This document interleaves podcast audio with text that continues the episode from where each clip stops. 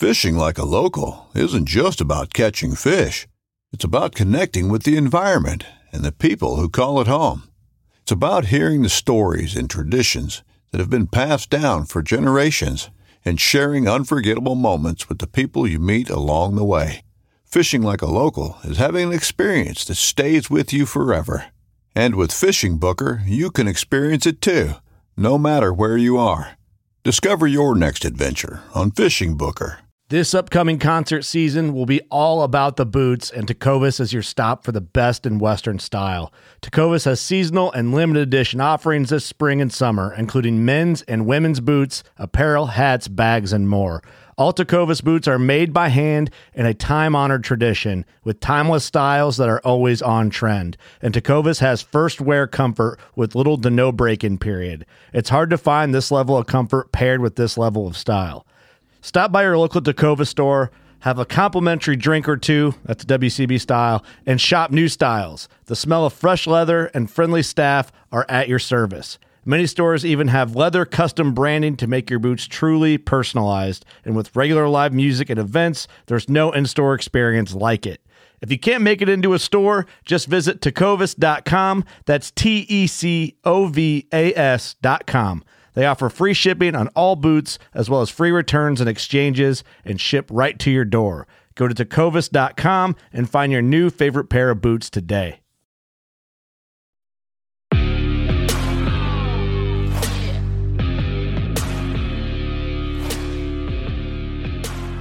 All right, everyone. Welcome back to another episode of the Bowhunter Chronicles podcast brought to you by Huntworth. Huntworth brings you quality hunting clothing and packs at a price you deserve. Check them out at huntworthgear.com. This episode, guys, is one I think is going to help a lot of people um, like myself trying out new uh, food plot stuff. So, we, after the podcast with Eric from Redline, we talked a little bit about the idea of taking a smaller property and making it a great property.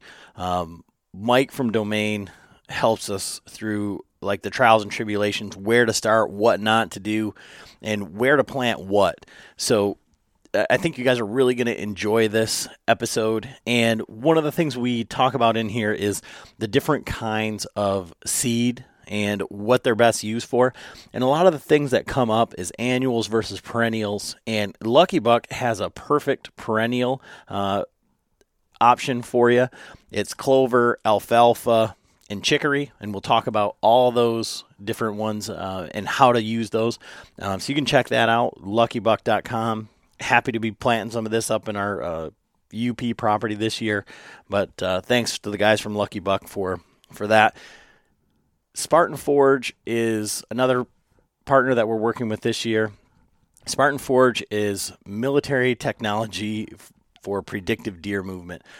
One of the things I like the most about Spartan Forge is the imagery. So when you're looking for uh, the different terrains, like the different where different um, habitat types come together. Uh, if you go back to one of the episodes we did with Parker McDonald, he talks about X marks the spot, the imagery, and there's an update coming this month from Spartan Forge to increase that. Uh, but where they really shine, what their bread and butter is, is using military technology to predict when and where the deer move. And you can check them out at spartanforge.ai. You can use code BOWHUNTER to save 25% if you want to check that out. And all of these partners are giving something away in our Patreon giveaway. And our patrons, I got to give some shout outs Steve Ferris, Jack Langlois, Nathan Golds, congratulations on uh, getting turkeys this season. Um, some of you guys have been out there killing it. Uh, Tim Gray is out there like every day on our Marco Polo group, uh, giving us live feed of the trials and tribulations. And then uh, TJ down in uh, in Ohio, uh, first year turkey hunting, missed a bird already, uh, and Robbie's trying to get one for his buddy Robbie Signer down in Coldwater, Michigan. they they had some. really close encounters had a miss also this year. Uh, John's headed out tomorrow, um, hoping to uh, decap one with that new uh, Bear Alaska, and he's got that all set up for those Magnus bullheads. um, super excited to bring that uh, to you as soon as we, we get John out there hunting. Glad glad to see that. But Patreon is crowdfunding for creators, so basically that helps us um, kind of bring you this show in the capacity that we do, um, and we try to give back as much as we can. It's basically you know, you like what we're doing, you want us to continue doing it, and you help us out by making a donation like 33 cents a day. Super easy. Uh, just go to patreon.com forward slash Bowhunter Chronicles podcast. And we're giving away great stuff. Again, Huntworth uh, rain gear and a pack. Um, Lucky Buck, you can pick either that perfect perennial that we talked about, and you're going to hear, uh, you know, how to implement that in this podcast.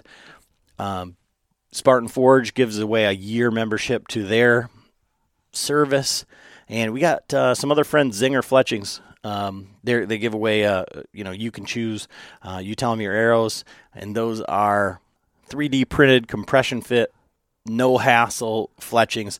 Steer incredibly well. John was skeptical. I shot them all last year, and uh, he's he's kind of on board. He's watching them steer those those bull heads, those guillotine type uh, heads, and uh, he's he's starting to come around. But uh, anyways, those are all things we give away, but also because of the support that we have received uh, with our friends from Bowhunter Planet and the Patreons, we're giving away a gearhead. So I've got a, a gearhead T28, I believe it is, um, that we're going to be giving away also. So we do everything we can. Um, you know, you get a free subscription to Vitals Live to go and actually ask the questions to these guys we're having these webinars with Andy May, Greg Litzinger.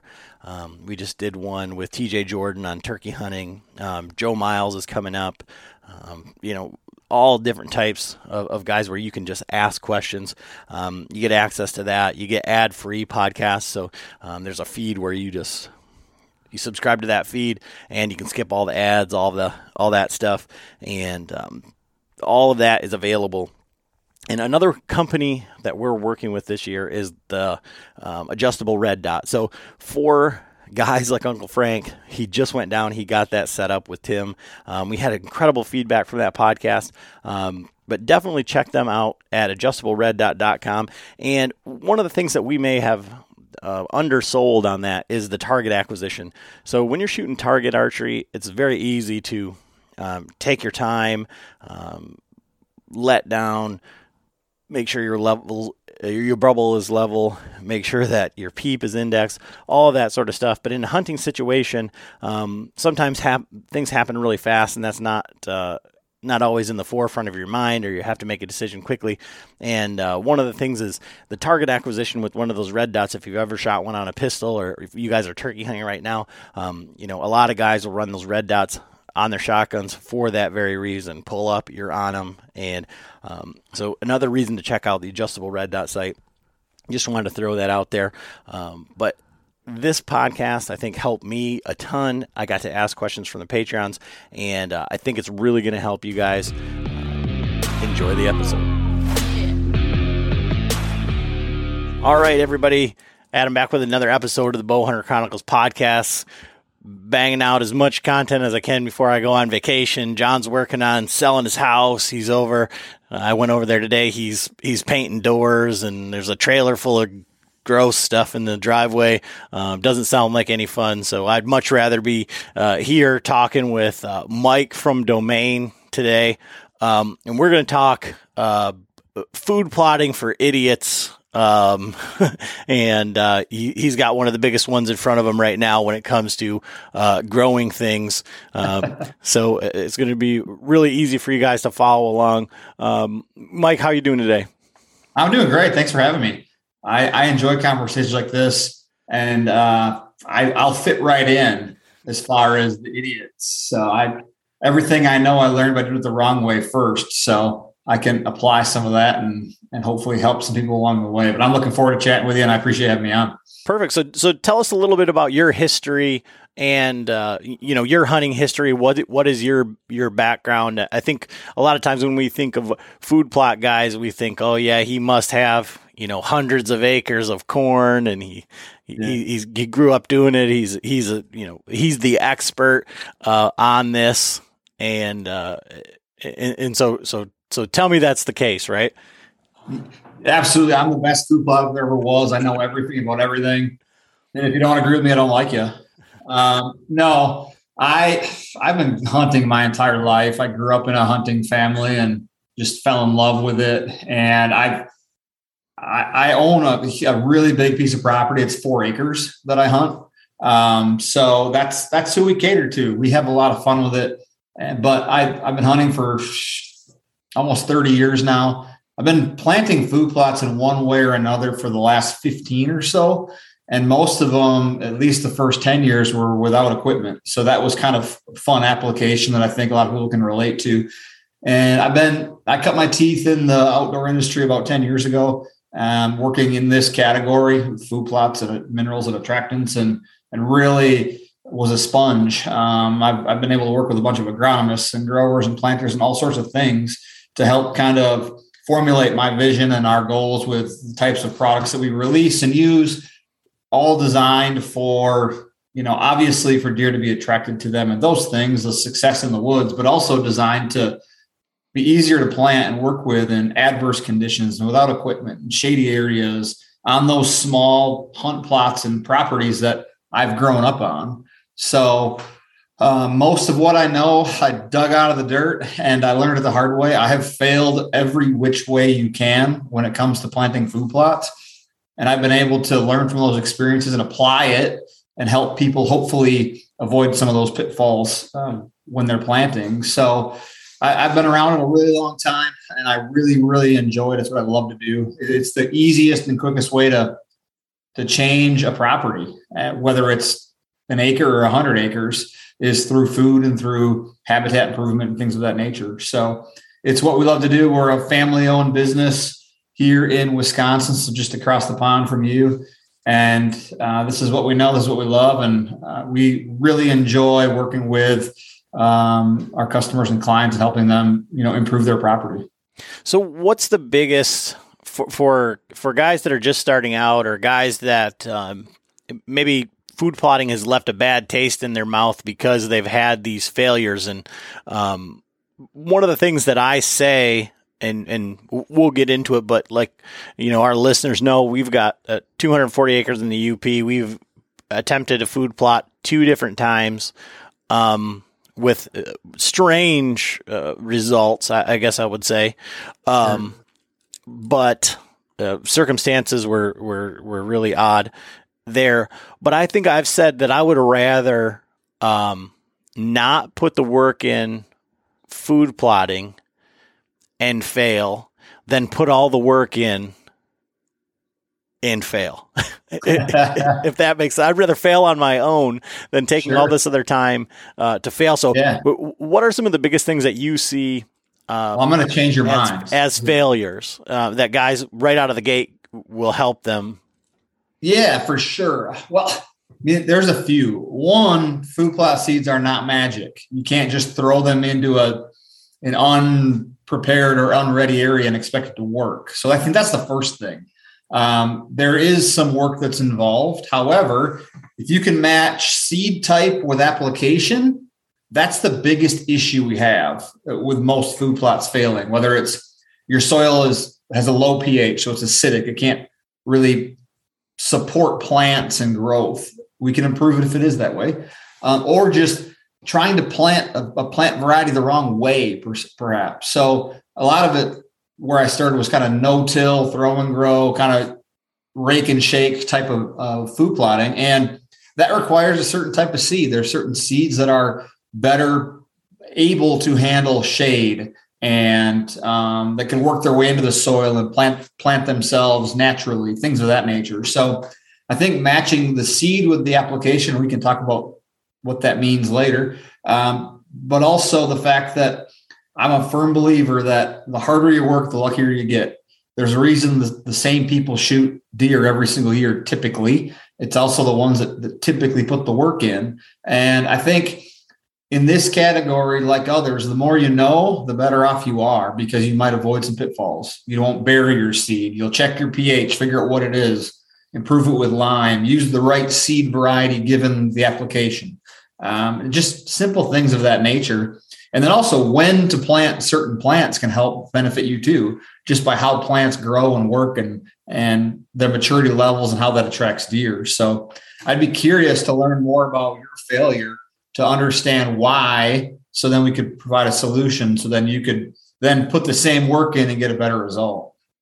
Well, the one thing is we we went in and we went down in this really low lying area, this swamp, and we uh, figured out what would grow best. I think, and we we planted some clover, and we were like, yep. okay, some clover is going to be be great for us, and it was just an unfortunate set of circumstances. It's a cedar swamp. Ours was logged I don't know, probably 20 years ago now, but um, sure. then it was relogged uh, maybe five years ago or so. And it was right up against this really dense cedar swamp of the neighbors, like right on the property line. And we're thinking, okay, we can draw them out of that thick stuff. It's right at this corner. It's going to be perfect. Brought down a four wheeler and a spring drag. Um, worked for hours and hours, pulled out you know, basketball sized boulders, bigger than that, okay. probably. Dug out everything, planted our seed.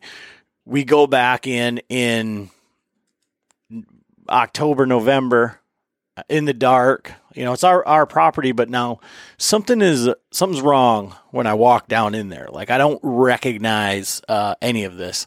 And what had happened was the neighbors clear cut all of their cedar. They didn't select cut it. They didn't do anything.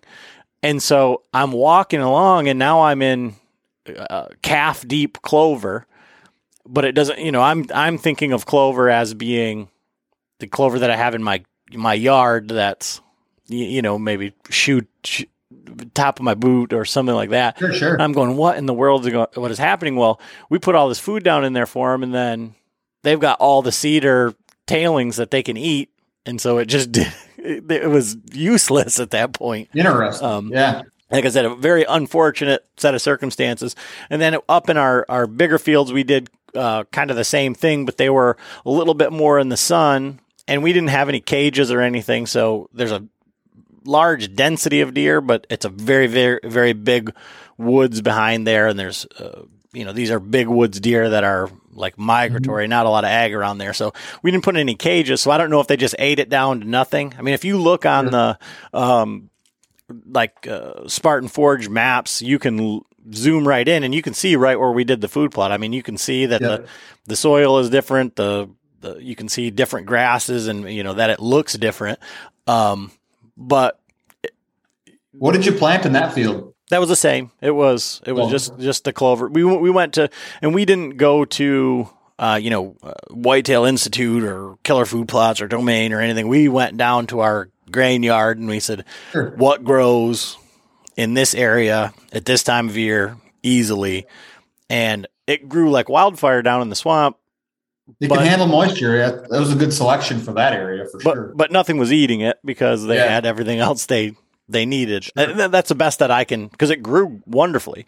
Um, yeah, but that's the best I can come to an assumption. And then it was like, you know, it's it's a seven hour drive to get up there, so we we there the maintenance on it was not. You know, we weren't yep. doing anything to. We we wanted that set it and forget it type scenario. Yep. And and kind sure. of what you were saying is like how the guys that put in work um, get get luckier. Well, I I've found for myself that you know, around here on, on public land or whatever, I can spend all of that, you know, that same seven hours that it just takes me to drive up there. Yeah. I can, I can do a lot of scouting in seven hours uh, or 14 hours because I still got to get back. Right. Yep. And so it's, it, there's a balance there. Yeah. Those long commute properties are, can be tricky just from a, like you said, you're going to commit 14 hours of drive time to get there. So, you kind of want to have that place dialed in. Hopefully nowadays you can use some cell cams perhaps to um, help you strategize, if you will, as far as you know, committing to that. All right, I'm going to make the seven hour drive because my big sexy field up in the sun is is popping right now. I mean, those deer are in it. I'm going to go capitalize on it. Or my hot chick plot back in the swamp is it's time. It's you know early October. They're looking for those greens and they're in there. So those cell cams can be really great for those absentee properties, if you will, because that's a heck of a. To your point, it's a. I'm lucky. I I, most of my hunting is done in my house because of that same reason. I can get into my stand in two minutes instead of two hours or seven hours. So, um, but but yeah, I think I think there's some some things you can do to play around with that property to help manipulate deer activity. Um, typically, plant maturity dates trigger deer in there eating them, um, which is interesting, but it's something you can play around with. So you could almost go in and say, "All right, I'm going to plant Big Sexy, which is our our our one of our best hunt over plots, and I'm going to plant it August 7th or August 5th." knowing that I've got four plant varieties and they're going to mature at different stages, anywhere from 60 to 90 days. And those differing maturity levels are going to increase consumption October 30th, November 15th, and kind of kind of hone in on some key dates based on plant maturity and maybe make your drive more worthwhile. So there's certain things you can play with just based on what you're planting that might help trigger deer activity, almost like turning the spin cast feeder on. Yeah. So um, let's back it up just a little bit because the listener now is going like, "Hey, I got I got the same four acres that you've got, or maybe I've got ten acres, and I'm, i have yeah. got ag around me, and Perfect. and how do I? I've got these deer that are just moving through my property, so yep. I, I'm not. I don't I, I, guess they maybe don't think that they have enough acreage or any features to hold the deer there. Yeah. But they're just just kind of moving through, and maybe it's before daylight or just after daylight or uh, just after dark, and and they're trying to figure out, you know, what do I do? What do I plant? How do I plant? What would be effective um, for something like that? Yep. So you explained my property. Honestly, I have four acres. Um, we kind of live up on top, and then it's a valley with some little ridges there, and it's between a large chunk of state land and ag, literally sandwiched in between it. And we've done some. We've, we've got a, a perennial food plot in up top, kind of that year round create habits. okay, what, what, what, so you're remember this is the idiot food plotting podcast. Yep, so what yep. is perennial? what is yeah? So we we like to plant. There's perennials and annuals. Perennials are your clovers, your chicories. Plants are going to come back year after year. So for us, it's we, we've got some unique names to our mixes. Comeback Kid and Hot Chick are our two, and we plant those in the spring in Wisconsin, Michigan. Get those roots established, get the plants developed, so your deer and turkeys can eat high protein forage all spring, summer, and fall. So we have that established year round. That creates habits. Deer eat up to six pounds of food per day.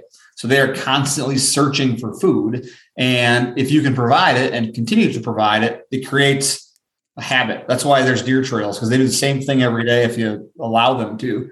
And for us, um, we wanted to keep the fridge full. That's a, a, a kind of a comment I always use. If the fridge is empty at your house and you get home tonight, you're going to go somewhere else to eat. Your land is no different. If the deer pass through it and there's nothing to eat, they're just going to pass through it and do nothing else. So we always want to make sure the fridge is full 365 days a year. And our perennials, our clovers, our chicories, our plants that continue to, to handle the, the graze but provide forage help do that. And then down below where I hunt, um, which is kind of the natural travel corridor, especially when we get into October, November, December, when they're moving from big chunk of woods through my property into ag. That's where I plant my my hunt over plots, if you will. And for us, for me, it's it's all hand tools. It's a kind of a steep ravine I have to get down, and I've cut down twelve trees now, um, positioned east west to get as much sun in there as I can. No matter what you're planting, sun is still critical. And I went in there with a hand rake and a landscaping rake and put in the time and just roughed up the soil, removed weeds and debris and leaves and roots and all the things, and then planted a mix we call no BS. Um, we call it that because um, it's just kind of your no BS hunt plot. It's it's got rape and um, radish and chicory and clover and Arctic forage oats. It's got a little bit of everything, and that provides that green forage for the fall and winter. So I've got kind of a plant diversity there to make sure that no matter what time of year it is, I've got food to continue to instill in those deer that hey, there's there's a spot here to stop on my way to, to the destination food source. And that gives me my hunting opportunity. And a lot of the times what you're going to do, you're not going to feed hundreds of deer every day in a little four acre property. You physically can't. So what you do is you plant these, I call them transition plots, like we're talking about, where I've got deer passing through here, then they move on to the next best thing or more food in this case. What can I do to get them to stop and hang out and graze? So that's what I've done. And then I've also done, we call it hinge cutting, where um, I'm not an expert in it. So I don't want to provide a ton of um, data to get people out there and messing around with saws if they don't know what they're doing. But it's a way to pr- provide more bedding on my property. So I've got a couple of doe families now that actually live on my property, which again attracts more deer um, as they're in feeding. So every little habitat trick provides a better habitat for those deer to call home, and the rest kind of takes care of itself because um, they they work through their stomachs, and then during hunting season, the bucks techni- te- typically are either looking for food or looking for does. And if you have food and does, you're going to have the bucks. So on small properties, they're my favorite. They're easiest to manipulate and easiest to quickly change um, because of of what you can do with food. So a couple things on that. One, for those uh, areas that you're talking about where they're deer moving from from A to B, how has that changed the deer behavior? Is I mean, are you creating a place that they go to eat or they that they feel safe? And then how are you seeing that with uh, both types of pressure? So you're up against state ground. Uh, obviously, you're going to have as the season comes in and the closer you get to rut and then Wisconsin being like Michigan with a crazy uh, rifle hunting uh, yep culture, you're going to have tons and tons more guys in the woods coming up to your property. Um, and then pressure from yourself, maybe you, maybe your family, who, whoever else is hunting these. Um, how is that changing you? I mean, your uh, food plots and the way that you've manipulated this property. How has that changed the deer behavior? Yeah, so my my property is a little different in that the state land I'm up against is a kind of a state park. So the season's really small, and the area up against where I live is you can't hunt it. You can only hunt it across the river. So for me, I can manipulate a little bit better because I don't have pressure right up against the boundaries. However, to your point, when the Orange Army kind of kicks in November 16th, my deer numbers double or triple because they know where there's food and safety and the things. And with me, I pressure is key. However, pressure is different everywhere. Um, and what I mean by that is urban deer, rural deer, hunted deer, they all kind of act differently towards it. Um, and for us, what I found is I hunt, I hunt a north wind because that's blowing out of, you know, the sanctuary, if you will, or the, the state park or I'll hunt in a blind where it's, you know, I'm I'm kind of covered up. I can sneak in and out. To your point, and it's a great point, pressure impacts deer activity, deer movement. And if you're not at least aware of it and how you're, you know, impacting those deer, it can be a game breaker, a game breaker, right? I mean, if if you're in there hunting every single day and pounding it, pounding it, pounding it, the deer are going to react to that. There's studies that for hundreds of years that have proven that. Um, so and food is one of those things where you know you've got to be aware of the type of pressure that you're you know putting on those deer. So i'm a little lucky in that sometimes urban deer feel less pressure. And what i mean by that is they're just used to noises and people and things. So you're going to still get those random doe families that are in and out. But if you're trying to shoot a, a buck then i'm always watching my wind and i'll just hunt a north wind or a west wind because that's blowing out of sanctuary or I'll hunt in the box blind where um, we just have a, we didn't buy a five thousand dollar box blind. You know, we built a box blind with some windows and just holds in scent and noise, and you can access in and out. Because when you're hunting food, you're probably going to be wanting to go in or go out when there's deer present or around.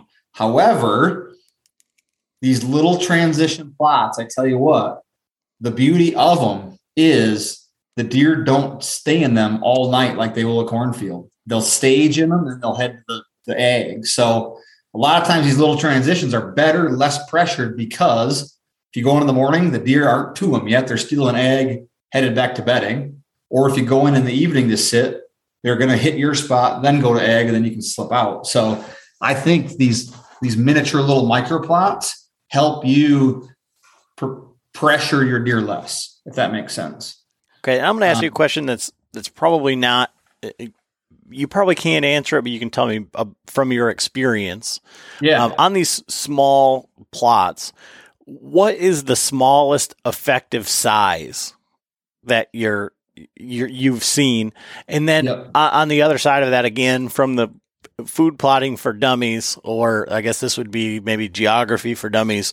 Like when you say a quarter of an acre, what does that equal in square yards or uh, dimensionally? Sure. Yeah. So um, I always say, and you got to take it with a little bit of grain of salt, but no plot is too small. If you're providing food of some sort, it's always going to benefit you.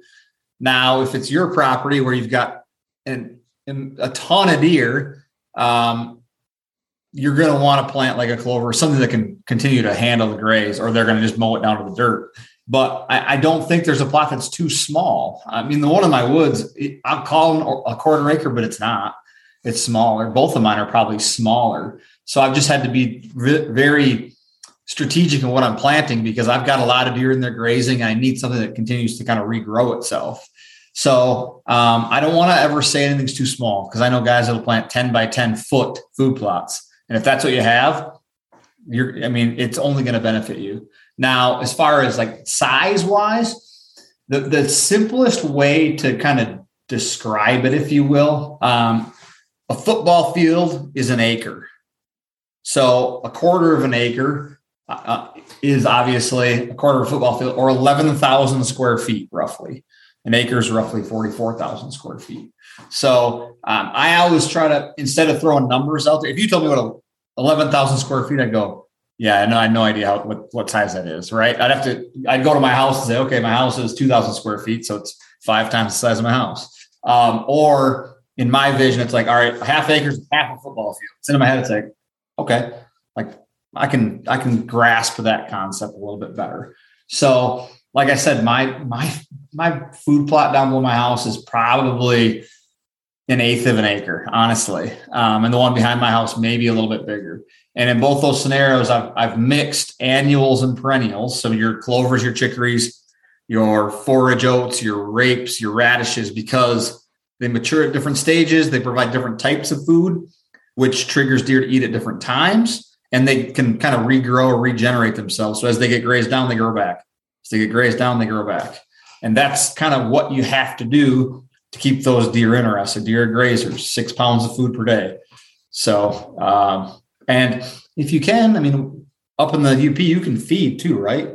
Or is it just off season? Is it during season or just off? So during the season, yes, and then there's a. I think it goes until the middle of May. You can do a supplemental feed. Okay, uh, but there's rules on that where it has to be this far away from a road and this far away from. Gotcha. You know. So in those scenarios, these play well together. Um, honestly, they do because it's hard to feed consistently without there being gaps in your program. If you pour a bucket of corn out, come back three days later, was there two days of no corn, one day of no corn? How do you know? And the food plot is something that continually provides food, even when you're not present. So it's really, really important to integrate into that program, even if you're feeding. I am I support feeding 100%. I support attracting deer however you can to provide them what they need and also to help you be more successful hunting. But if you can do it both ways, I think you absolutely should. Uh, you never want that cover to be bare. So, from a, a, another, I guess, way to look at it, let's say that you had that 10 acre property, or let's say that you've got a 40 acre property. And I guess when you're, uh, when you look at or when you listen to guys talk about they want to buy this lease or they want to buy this, uh, you know, this hunting camp or, or whatever. And it says this much hardwood, this much tillable, blah, blah, blah, blah, blah. Um, for you from the work that you've done and kind of what you've seen, is it better to have one giant field that's planted in food plot or you know, deer attractant or however you want to call yeah. it, or you know, kind of do a little bit of that and then I have a whole bunch of little kill plots around it. The reason that I ask is I picture in a scenario of where you have multiple guys on a property that maybe can only withstand so much hunting pressure. You know, like mm-hmm. you get a 40 or 80 acre lease with, you know, four of your buddies makes it yeah. makes it affordable. You got mm-hmm. one big food plot and that's where all the deer that's where you see all the deer and you go back to the guys that are you know from the public land standpoint or the big buck you know hunter standpoint there's guys that sit on a field edge and see you know 10 15 deer way over there every night and yeah. think man i hope they come over here or there's Correct. the guys that are going out and and looking for them and there's going to be obviously there's going to be people that want to be where the deer are and that that big plot is going to kind of yep. yeah we don't like to let it happen. We like to make it happen. And what i mean by that is oftentimes um, that big food source where you're going to see the deer. However it's never typically where you actually kill the deer because of how they access and how they use it. So say you had a, a 40 acre lease just for simple math and you had 10 acres that were tillable. And and of that say there was a six seven eight acre old ag field and some other additional what you could always do is you could stage like a we'll call it a, a destination food source you know that big field we speak of and plant that all in something whether you plant it all in clover you plant it all in corn and beans and clover whatever you want to do that destination plot where you've got tons and tons and tons of food that you're going to help support all your deer. And then from there, you create your transition or staging plots. So not only one person can hunt, but four people can hunt based on kind of location and wind, the direction, and whatnot. And that's how that's how you direct traffic. That's how you you know help these deer move into the food, and you can actually hunt them and shoot them. Um, so I we like to break it up and and kind of for not force their hand, but to some degree, try to determine or predetermine how they're going to work their way into the destination food source and create smaller transition food plots in and around that to kind of force them through a, a gap or a runway or what have you past the stand. So um, I'm not a huge fan, just a big block of here's my 10 acre food plot. Good luck. Uh, we we like to try to have a little bit more strategy involved if the goal is to to harvest deer, uh, just based on how they operate. I, I've sat on big destination food plots plenty of times and seen tons of deer, but unless you manipulate where they're going to move or how they're going to move, it's I mean it's a shot in the dark if you're going to have something in range. So um, definitely, definitely like to break it up. We've got a, a, concealment mix. It grows 10, 12 feet tall. It's called incognito and we'll use that to create barriers and walls and kind of force deer into different areas. And, and that's also important too to diversify the food you're offering. And if you plant everything in the same thing, you don't have any plant diversity. So you're either you got all or nothing at that point.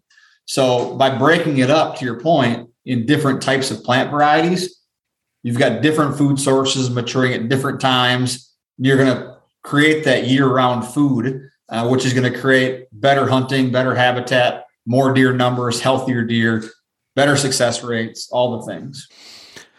So going back to the the guy that's just starting out, and you know, uh, one of the things I was going to say is when you talk about manipulating deer movement in and around a large destination food source like that, yep. that gets uh, super intimidating, right? Because there's the one of our Patreons, uh, Edwin, he plants the most difficult thing in the world to say mythocanthus, mythocanthus. Wow. No, I am what oh. that stuff, right? Yeah. But, but but for a guy that's just starting out, and you you say, okay, well, you look and you read and you YouTube and you see all this stuff, and it it looks super cool. Um, but then you're like, I can't even you know grow tomatoes in my backyard. How am I supposed to do this? one weekend or two weekends a month, go up there, make sure that something growing. And now we need to figure out how to screen it. And you get the somewhat analysis paralysis, right? So yeah. for the, the the layman for the the the the black thumb guy who can't grow anything. Yep. Where should somebody start and prioritize their their time for that uh, instant gratification, right? Of like, oh my god, I just grew something, and maybe a deer would like to eat it. Yeah. Well, I mean, start by determining the location. Sometimes it's set forth. You you have an opening in the woods, so that's what I'm going to go with. So I've got my 40 acre piece. I've got a destination ag field the farmer plants or whatever, and I've got my opening in the woods that you know is between bedding and food. So I've determined my location. Obviously, you need to figure out how you're going to get in and out of it, but I'm going to kind of let you determine that. And I'm going to focus just on the food. First thing I do is check your pH. The pH level is the acidity of the soil. It is going to help determine your success, regardless of what you plant. Um, seven is neutral. That allows plants to absorb all the nutrients, whether it's in the soil or the fertilizer you put down. If your pH is below a seven, you can apply lime to the soil to help improve it or neutralize it. So the first thing I do is test your pH. It is the gateway to your success. You can do it via a do-it-yourself soil test kit, or you can send it into like a state lab and have them do a comp- comprehensive test. That's where I would start. Very, very, very, very simple and very easy to then help your soil improve by applying lime. From there, I would, depending on equipment, the next step is remove competition, debris, and anything that's going to get in the way of your seed hitting the soil. So that's where your work comes in, your hard work. If you don't have, you know, a tractor, uh, something to do it for you, that's where the blistered hands come in. It, there's really, without equipment, no easy way to do it. Um, but you can do it with a garden rake, a, a leaf rake, a landscaping rake, whatever, and just rough up that soil. From there, you have two options. Um, you can go right ahead and plant when you're ready at that point, or you can rough it all up and then kind of get it ready, go home, come back in a couple of weeks, and you're probably gonna have some weeds that have germinated. Anytime we rough up and disturb the soil, weeds are gonna grow. So you have, you like I said, you have your two theories: rough it up, plant it, come back, and you're gonna have your plants, which are good, competing with weeds, which again, not the end of the world. You've you've got something going, or you rough it up, let those weeds germinate, come back in a couple weeks. You can then spray them with like a glyphosate or Roundup, something to kill those weeds. As soon as that dries, so 24 hours, you could then broadcast your seeds. Those small seeds in a mix of like clovers and chicories and rape seeds and radishes and oats will work their way into the soil. You don't have to cover them. A rain will do that. But those dead plants will also help kind of protect those weeds or those seeds and let them germinate. So you've got some options. It doesn't have to be difficult, honestly. It can be as simple as rough the ground, broadcast seed, as long as the seed you're using is easy to work with, um, like a, a, chicory, a lot of varieties of clover, a lot of different types of rape and radish. Radish is one of my absolute favorites because it's so easy to work with. Um, it'll grow in the, the crack of a sidewalk. So you've got some different plant varieties that can help encourage success just based on using them opposed to some others. Um, and then every year, typically I add to it. Okay, I, I had a rake and I had a, a jug of no BS. I raked it up in the woods in May 5th and I broadcast and it turned out pretty good. Um, the next year, okay, I throw down some pelleted lime. I rake that in. I, I use fertilizer this time around and I broadcast my seed and worked even better the next year I so every year it's we add to it based on the feedback that our plants gave us. If they're not growing, why? Is it too shaded? Did I not give them fertilizer? Is my pH too low? Did Mother Nature just not provide rain? Kind of figure out what that is and then apply it to the next year. So food plotting is one of those things where it's like hunting in general. You can do everything right and everything goes wrong, and you can do everything wrong and everything goes right. So you have to kind of go into it with a little bit of willingness to fail and and willingness to learn. And then every year it's going to get better. And typical typical progression is I tried food plotting, I hated it, it didn't work. And then you kind of say, well, maybe you should try this based on kind of your past experience. They try and it's like, oh, that worked out pretty good. How can I make it bigger? Okay. So, and then every year it's like, I want to add more and more and more and more just because you see the benefit once you kind of have that aha moment, the light bulb kind of goes on. You figure out what happened incorrectly the first time and apply it to the second time. So um, I'm going down a rabbit hole here, but I love to talk about it. So sure. And, and, and in that scenario, there's a few questions that arise, right?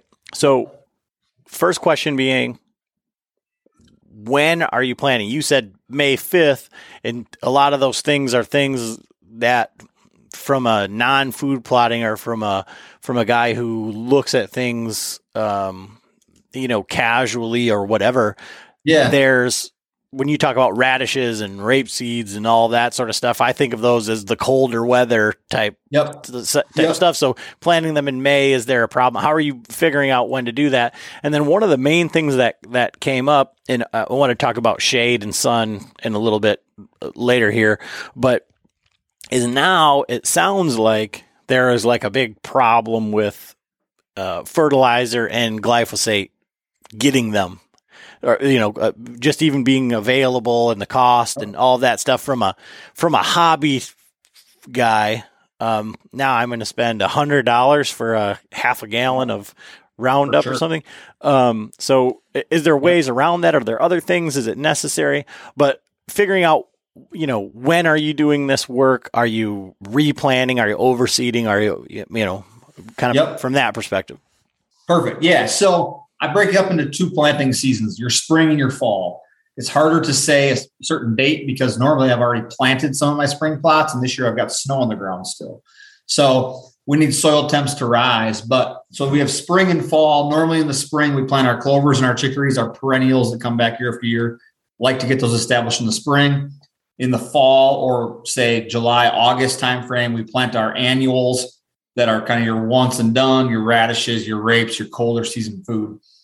And then I break it down even more to shaded food plots get planted in the spring when there's less canopy to, you know, block the sun. So my shaded plots go in as soon as I can because even the most shade tolerant plants, your chicories, your clovers, need photosynthesis to grow strong roots, develop stems, and kind of give them that foundation to be successful once the canopy develops. So, very simply put, April, May is when I typically plant those spring food plots, my perennials, my clovers, my chicories, and anything that's shaded, whether it's a logging road or a, a backwoods hunt plot. And then in the fall, I typically plant my my radishes, my rapes, things of that nature. Um, they're going to grow much faster, so those maturity levels are perfect, kind of coming into your hunting season. Um, you get some other questions in there too that I didn't. Oh, the fertilizer yep. one. Yeah. So, a couple things, and I'm glad you brought it up because we're up against it right now with availability, but also cost doubling, tripling in some cases. And one of the neat things about planting, we've got a mix called hot chick. Um, clovers and chicories, basically what it is. But it's plant varieties that don't require a ton of nutrients because they fixate their own once they get going. And from a maintenance standpoint, um, you can maintain them without using Roundup. So go in, rake it up, scrape it up, get those seeds established. As they grow, you're going to have weed competition. It's inherent. However, you can go in with a, a weed whip, if you will, nip nip the weeds down, and that actually helps the clover and chicory regrow or regenerate itself. It likes to get its haircut, quote unquote, and it'll come back thicker and stronger. So it helps suppress and suffocate those weeds out, saving you money in Roundup. Um, and then every time you kind of do that, it keeps those plants healthy and growing. And then they fixate nitrogen, so they don't really need a ton of additional fertilizers. And then plant varieties like radishes, again, I keep saying it, but I love that that plant variety because it, it kind of eco tills the soil for you. And with that, it mines nutrients. So it pulls up phosphorus and potassium from the depths and helps kind of feed the upper level of your soil. So without requiring a ton of nutrients or fertilizer put down, it helps mine its own and bring it back up. So, what people can do sometimes is plant your clovers and chickers in the spring. They fixate nitrogen, they kind of create their own nutrients. You could work them into the soil over years and then plant, you know, your radishes later on that are going to eat the nitrogen and give back phosphorus and potassium. So you can use plants to feed your soil instead of using your checkbook um, to feed the plants. So there's a they can get really complex if you want it to. But at the end of the day, your perennials are a great way to avoid glyphosate because you can mow them and trim them. And they're going to fight the weeds on their own. And plants like radishes can be really, really good for feeding your soil, growing your plants without pouring tons and tons of money and fertilizer down. Okay. And so that's probably a good answer to this question. But so one of our patrons, Alex, uh, wants to plant fall, you know, kind of hunt over stuff in a kind yeah. of a larger scale. But he's saying, what can he plant in the summer that, you know, so he's not just letting weeds go rampant. So what you're talking about, that clover chicory is a perfect. What I would do. Yeah, I would plant like a, a clover chicory mix in the spring. It's going to feed your deer 100%. And you can mow it. It's going to keep weeds at bay and suppress weeds. But then if you want to transition into a fall hunt plot, tilling that into the soil. So your clover and chicory fixates nitrogen, which is the number one nutrient your fall plots are going to want. So it's a green fertilizer, a green manure, if you will, that's going to feed the soil. You're going to plant your fall plots, your your brassicas, so your turnips, your radishes, your rape, your kale, what have you. Those are going to feed off that clover. So it can be a really, really good way to feed deer A, feed your soil B. So in that scenario, um, when would you be doing that? A. So I know that you, say dates, but we're just talking Midwest here uh, yeah. in the fall, kind of the yep. temperature regulates. I'd I'd say, but then uh, on another kind of side note, it, it just kind of popped in my head. I never really thought of it, but let's just say that you have this three acre destination food plot of clover and chicory, and these deer have been eating there all year, and then you just pull the rug right out from under them and till it under. I mean, doesn't that piss off the deer and kind of disrupt things? So, first of all, I'm going to do the timing. Um, timing wise, I would try to plant first part of May here, get those clovers in, give them time to grow and, and provide food all summer. And then on the flip side, I would look to plant the first weekend in August, just to throw a date at you, because that allows plants to mature at the, the perfect timing in the north for August, September. With that said, your fall planting window is 4th of July to Labor Day and beyond for some plants. So you got a lot of time there. I just kind of picked my favorite. And then on the flip side, yeah, I mean, in a perfect world, um, you would leave some of that clover for a variety of reasons. I think clover is over overlooked for a fall hunt plot. I mean, my clover is green in December in Wisconsin underneath the snow. So that adds a lot of value. And and yeah, completely pulling the rug out from under them in August might disrupt them for a bit. But as soon as those really fast growing annuals start to grow, they're going to be right back. Because as those plants grow, the deer, that's a, a really high level of nutrition. A growing plant provides a ton of protein. So if it was me and I had this three acre plot you're talking about, an acre of it would stay in clover, possibly the perimeter or however you wanted to work it. Um, but it can work both ways. But I would always, I don't like to leave my cover bare ever. So I would, I would leave some of it in clover, allowing the rest of it to grow. But as soon as those those annuals with rain and warm temps, you're going to get germ in probably three to four days. Um, and once it gets cooking, it's going to grow pretty rapidly, and you're going to have deer in there consistently throughout the summer and fall. But um, I don't know if that answered your question or not. yeah, I mean that's that's perfect. And then, so let's say that you that you've done all this work and you don't maybe have all of that equipment, but you're still trying to do a, a larger section and you've got it. You know, maybe you rented a piece of equipment in the spring and you put down your clover and you said, okay, we're gonna this is what we're gonna we're gonna ride this out for for this year and then we'll see what happens and then next year. Um, as you get into that August, you know, Labor Day type scenario, um, you know, people always talk about going in and overseeding, or now you're just throwing something. You talked earlier about, you know, seed to soil contact and, you know, making sure mm-hmm. that, that you're, uh, putting the right things in at the right time. Like, let's talk about that a little bit for, for, for that. Maybe if you don't have the equipment to, to till yeah. it all under. It can work well, really well. Um, there's a couple ways that can make it work better. Uh, like if you could roll it or drag it or mow it, just to create a little better opportunity for seed to get to the soil. And then seed selection, if you're overseeding into clover and you want some some fall fall plant varieties to grow, like a, a winter or a fall rye can work really well in that scenario because it it can compete with anything and it doesn't require a whole lot to to grow from a shade standpoint to a competition standpoint.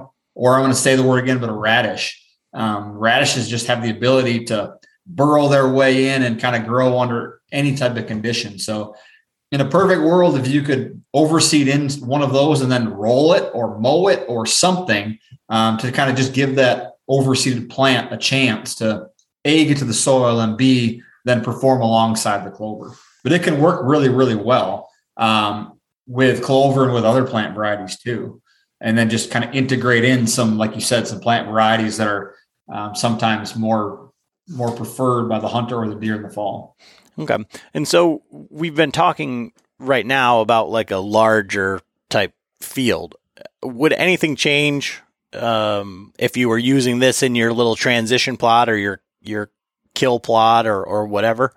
It depends on the shade tolerant, like the shade. Like a lot of times my my little backwoods plots, I'll just plant in the spring and then maintain them through the summer because I don't dare till them up in the fall with a lot of shade because I'm afraid that I'm just not going to get the germination or growth that I want. So it depends on really kind of what you're working with from a um, from a planting environment standpoint. Um, so a lot of times those those backwoods little ones I I don't touch again in the fall unless they've got ample amounts of sun. Then you can go in and you could overseed into them, or you could you know, rough up some of it with a rake and overseed in, or there's a variety of things you do. I, I always think about couponing in gray, not black and white. Like a, you have to do this, you can't do that. It's more or less, yeah, I would, I would for sure try that because, you know, those radishes are going to take hold or that winter rye or whatever it is. So I'm a, I'm a very gray thinker in that I'm going to try everything, um, even if it's failed and just kind of continue to try different applications to try to help other people in the same scenario. Because, like we said, plant variety is critical. Having different plants maturing different stages is critical. So, how can we make that happen? Uh, so, shade is really the major barrier when it comes to fall plots of the smaller variety, where sometimes we don't want to do much other than keep that clover and chicory trimmed or whatever it is. So, from your perspective, and I think your property there, um, you know, four acres, little plots, everything um, that you've kind of outlined would be perfect for a guy starting out. I think that that would be mm-hmm. a typical yeah. easy type scenario. Um, from that perspective, as far as cost effective, like what are your like say three or four most valuable tools? So, you know, we think of okay, a combine is a million dollars or or a, a, giant tractor or eh, you know, maybe you've got all of these different things and you see the sprayers and the cultipackers yeah. and all this stuff. But what is it, you know, dollar for dollar, pound for pound, like where is your money made on your property on your plot? Yeah, so my super small area where I I can't get equipment into already. So I for me, I got a landscaping rake and that's my number one tool. I mean, it's twice as wide as like your standard steel garden rake, and it just has a little bit more backbone to it. It allows you to really get rid of all the debris, but also kind of tear up that top inch or two inches of soil. So, landscaping rake is number one. Number two is hand seeder, little itty bitty hand seeder. The reason I say that is everyone wants to use the big bag seeders and inherently, the bag seeders have a larger opening. So people always lose seed, waste seed, spread too much at once. Whereas your little hand seeder allows that seed to be spread more thoroughly without wasting seed. So landscape rake number one, hand seeder number two, and number three is a, a variety of it's a, it's a tool that you could purchase a variety of different options, but some sort of handsaw, whether it's an expandable one or just a standard handsaw. You don't need a big chainsaw to, to fell trees for the most part, especially the smaller ones that just kind of hold.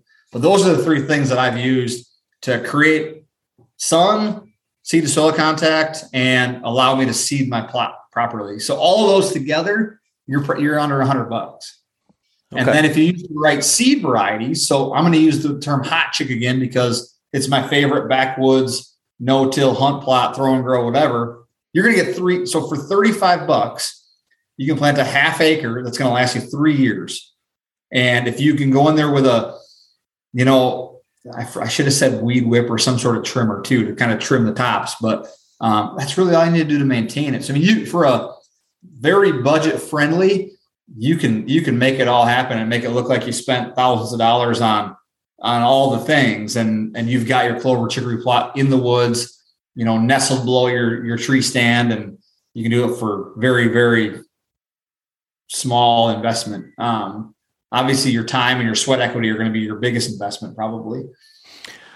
So i'm just i'm just trying to think of like the the areas that i have and the problems that we've encountered. And one of the things i guess there's there's two two main things. One comes from a Patreon. He's talking about um, an area that's super shaded, um, mm. that's just moss. And then, like my father, we've got a power line behind his house.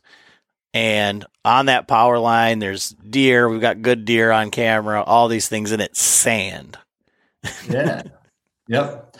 So, first one, um, super shade moss moss grows in shade, so that tells me how dense it is. Um, my question would be: Is the shade from pine trees, or is it from you know leaf growing trees? And B, can you get in there and, and work it up? Because moss typically means more acidic soil and shaded. So if you get in there in the spring and work it up and remove that moss and the debris that's covering the soil, you're going to need some pelleted lime you can work in there. But again, that that clover chicory mix of hot chick that we call, it's got a variety of Balansa clover, um, a variety of red, and then chicory, all that are very shade tolerant, very tolerant to acidity, and planted early in the spring before that dense canopy occurs. Um, that'd be my number one, you know, example there. And then in sand, I grew up in central Wisconsin where the glaciers took all of our topsoil and left all this beautiful blow sand, I call it. And the challenge with sand is that nutrients, water, everything just flows through it so quickly. And you need some really hardy plants to kind of take hold. But over time, you can improve it. So buckwheat can be really good in sand, also will improve your soil. Radishes, I've said it a hundred times, but they are probably the number one performer in a sandier area. Um, they're going to take root, grow deep. They're going to provide organic matter later on if they die and decay. And they're going to pull nutrients into the upper soil, and they don't require a lot of nutrients. So they can handle that. And then again, that the chicory and Balansa chicory is probably the hardiest plant that there is. So from a drought tolerance standpoint to a nutrient tolerance standpoint, those plants can work really well together um, to handle sand and, and the typical pitfalls that you have when you're dealing with sand. And in that sand, it's probably just a, a one of those hardy, nasty plants. But it, it's all if he doesn't do anything to it, it turns into ferns. so how sure. do you how do you yeah uh, compete ferns, with that? Ferns ferns typically tell you that the pH is low. They they typically grow in areas where your pH is acidic and not a lot of other plants will grow in it. So again, test your pH, figure out what it is. It gives you a foundation of what to work with, and get some lime in there and try to improve it. And and maybe it's a scenario where you you start with hot chick because you know that once that gets established, you can mow it or trim it those ferns aren't going to like that. The, the clover chicory will. And then later in the fall, come in with your radishes to help buff, you know, buffer that or uh, kind of get it going into fall with a plant that you know can handle sand. And you've kind of eliminated some of that fern problem with your, your mowing or your maintenance. And improving that pH is going to improve the plants, any plant you're going to grow there too. But sand is not an end all be all. So often, um, people are like, I got sand, I can't grow anything. That's not true. Um, there's just certain plants that are going to work better than others. And, and the other thing about sand that is kind of nice is that it'll sand is easier to improve than like a loam or a darker, like a richer, thicker soil. So you can Im- improve the pH of sand quicker and easier with less lime than you can a more dense type of soil. So there are some some opportunities there too. Okay. And so uh, we had talked about this at the beginning, uh, you and I, and, and we're going to go through this this list. You've kind of gone through a bunch of them, but like do some uh, yep. kind of like word association with these these types of of plants and like why you would plant them or where you would plant them or you know what's the what's the thought process. So let's start with like a, a winter rye. Anywhere winter rye is you can plant it from an airplane. It stays green all fall and winter. It's the first thing to green up in the spring. Can provide a ton of deer, high forage, super cheap seed, um, but it can handle diverse diverse soil conditions. You just have to be careful with it because it'll outgrow a lot of things you'll plant it with. Okay. Um, I love winter rye. Along with this, we'll I'll have you say whether it's an annual or perennial. So do you got a annual, but it'll come back the next spring. Okay. All right. So uh, beans. Beans, yeah. Um, open sun, full sun. Typically, they need equipment. Plant them in the spring, like May time frame. They need warm weather. Um, annual, but they're they're fantastic for deer if you plant enough of them. Okay, buckwheat. Love it. A. Um, it's an annual. It can grow virtually anywhere. Um, I like to plant it in the that May June time frame. It likes heat, but it's going to provide deer food up until about mid August, and then it really provides no benefit after that for deer. But it's good for your soil too. Okay, uh, brassica or rape. Yeah, brassicas typically planted in the fall. When I say fall, I mean July and August. They're annuals. However, there are some hybrids that will regrow themselves up to four times in a growing season. So the term brassica is a family of plants. There are hundreds of species below it. And it's the brassica is your big, leafy, typical kind of made for TV food plot that we all think about when we think about hunting over. And they're the core of kind of how we hunt later in the year, just how they mature. So um, they do need a little bit more sun than some, though. Okay. Clover? Overlooked, um, underappreciated. It's the foundation of your food plot program because it keeps the fridge full on a year round basis. Most of them are perennials, there are some annuals. Um, so you need to be a little careful there to make sure you're planting what what you want to be planting. Um, but they're they're fantastic for your deer and your turkeys, your grouse. It's the foundation. They're also going to be your most soil to- or uh, your most moisture tolerant and shade tolerant of of your perennials. Um, so there's a hundred different types of clover. Are they all cl- created equal, or is there are there some that are better? They're they're not. Um, there are yeah. To your point, there's a ton of them, and they've all kind of got their own niche. Some of them are tall forage producers. Some of them are are lower shade tolerant producers. Some of them are red. Some of them are white. Some of them can handle cold. Some handle heat. Um, some are annuals, some are perennials. They're they're all created differently, and we've kind of hand selected the ones we use to maximize forage growth, um, ability to grow in shade, moisture, heat, uh, ability to mix with others, last a long time. So there, there's a ton of varieties, and and um, they're not all created equal. Okay, uh, beets. Oh, I have a love hate relationship with beets. They're an annual. Um, they're fantastic for deer, both above ground greens and below ground taproots, but they're extremely difficult to plant and work with and have a high failure rate.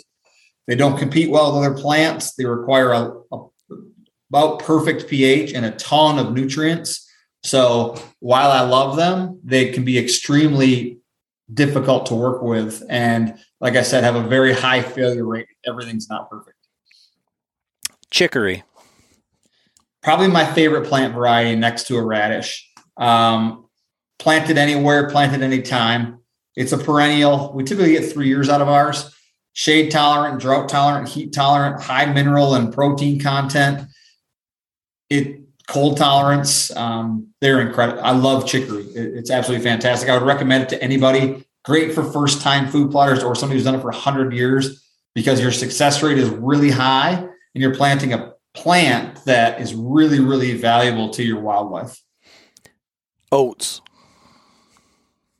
Um, plant in the fall, typically, they're really fast to grow and mature, and palatability and maturity rate encourages attraction. So if you plant them way too early and you don't trim them, you could have some issues with just a hard, a hardy plant that's not as beneficial. They can be trimmed though in those scenarios too. They are an annual. Okay. Easy, to work, easy to work with and grow. Radishes. Love them. Obviously, I've said the word 157 times in the last hour.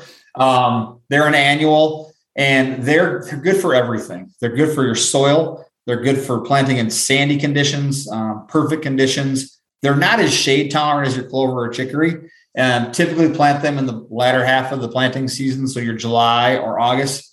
They grow really rapidly, 40 to 60 day maturity a lot of times. They've got great tap roots, which are full of energy. They've got great green forage production, which is full of protein. So it is probably my favorite plant, regardless of where you live in the US, uh, to plant for deer. Awesome. Is there anything that I missed? Or you're like, oh man, I was really waiting. I heard you say kale, I think. Yeah, so kale kale is something that is maybe a little newer to food plotting. Um, we eat it in our salads, so it's obviously really good, you know, protein forage. But it's the most cold tolerant brassica. So popular plant in the northern half of the U.S.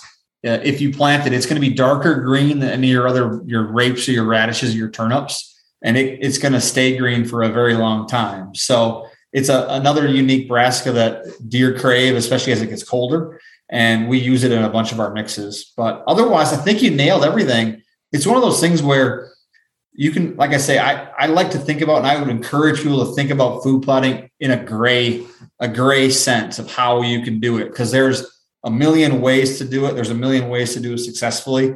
And I don't like it when it's a you have to do this and you can't do that scenario. I, I like to think about it a lot, a lot differently. I think um, the biggest, most important thing about food plotting is wanting to do it having that want because that's the that's going to drive you to make it happen because it's not magic. It takes time. It takes effort. But um, the luckier the, what is it? The harder we work the luckier we get. When it comes to food plotting that couldn't be more true.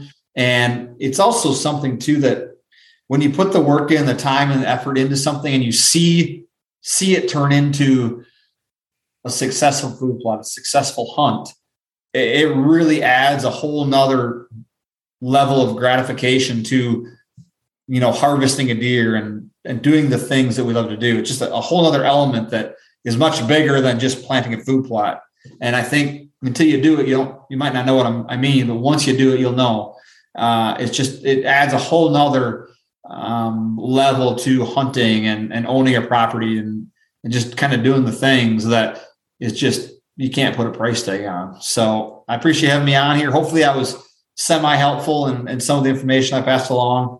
And if your listeners have questions, I'd love to help with you know answers and feedback and insight and answer any questions I can. So I, I appreciate the time and and having us on to chat about food plots and small properties and kind of getting started and not having a big equipment, but not you know that doesn't necessarily mean you can't do it. it it's just how you're going to do it. So I really enjoy conversations like this, and I, I, really appreciate you having me on. Yeah, no problem. It was super helpful. Uh, where can people, like, if they do have questions, where can they get a hold of you, or um, what's, yeah, what's so the best way? We're very active on Facebook and Instagram, Domain Outdoor LLC, and then we've got our website, domainoutdoor.com. Uh, a ton of retailers throughout Michigan as well, so that you can find us in. So um, check there. We've got a dealer locator on our website. You can type in your zip code. It'll populate all the dealers near you. They're extremely knowledgeable and um, can help answer your questions too. And, and we love to we love to help too. So just holler at us. Awesome. Thanks, Mike. Hey, thanks for having me on.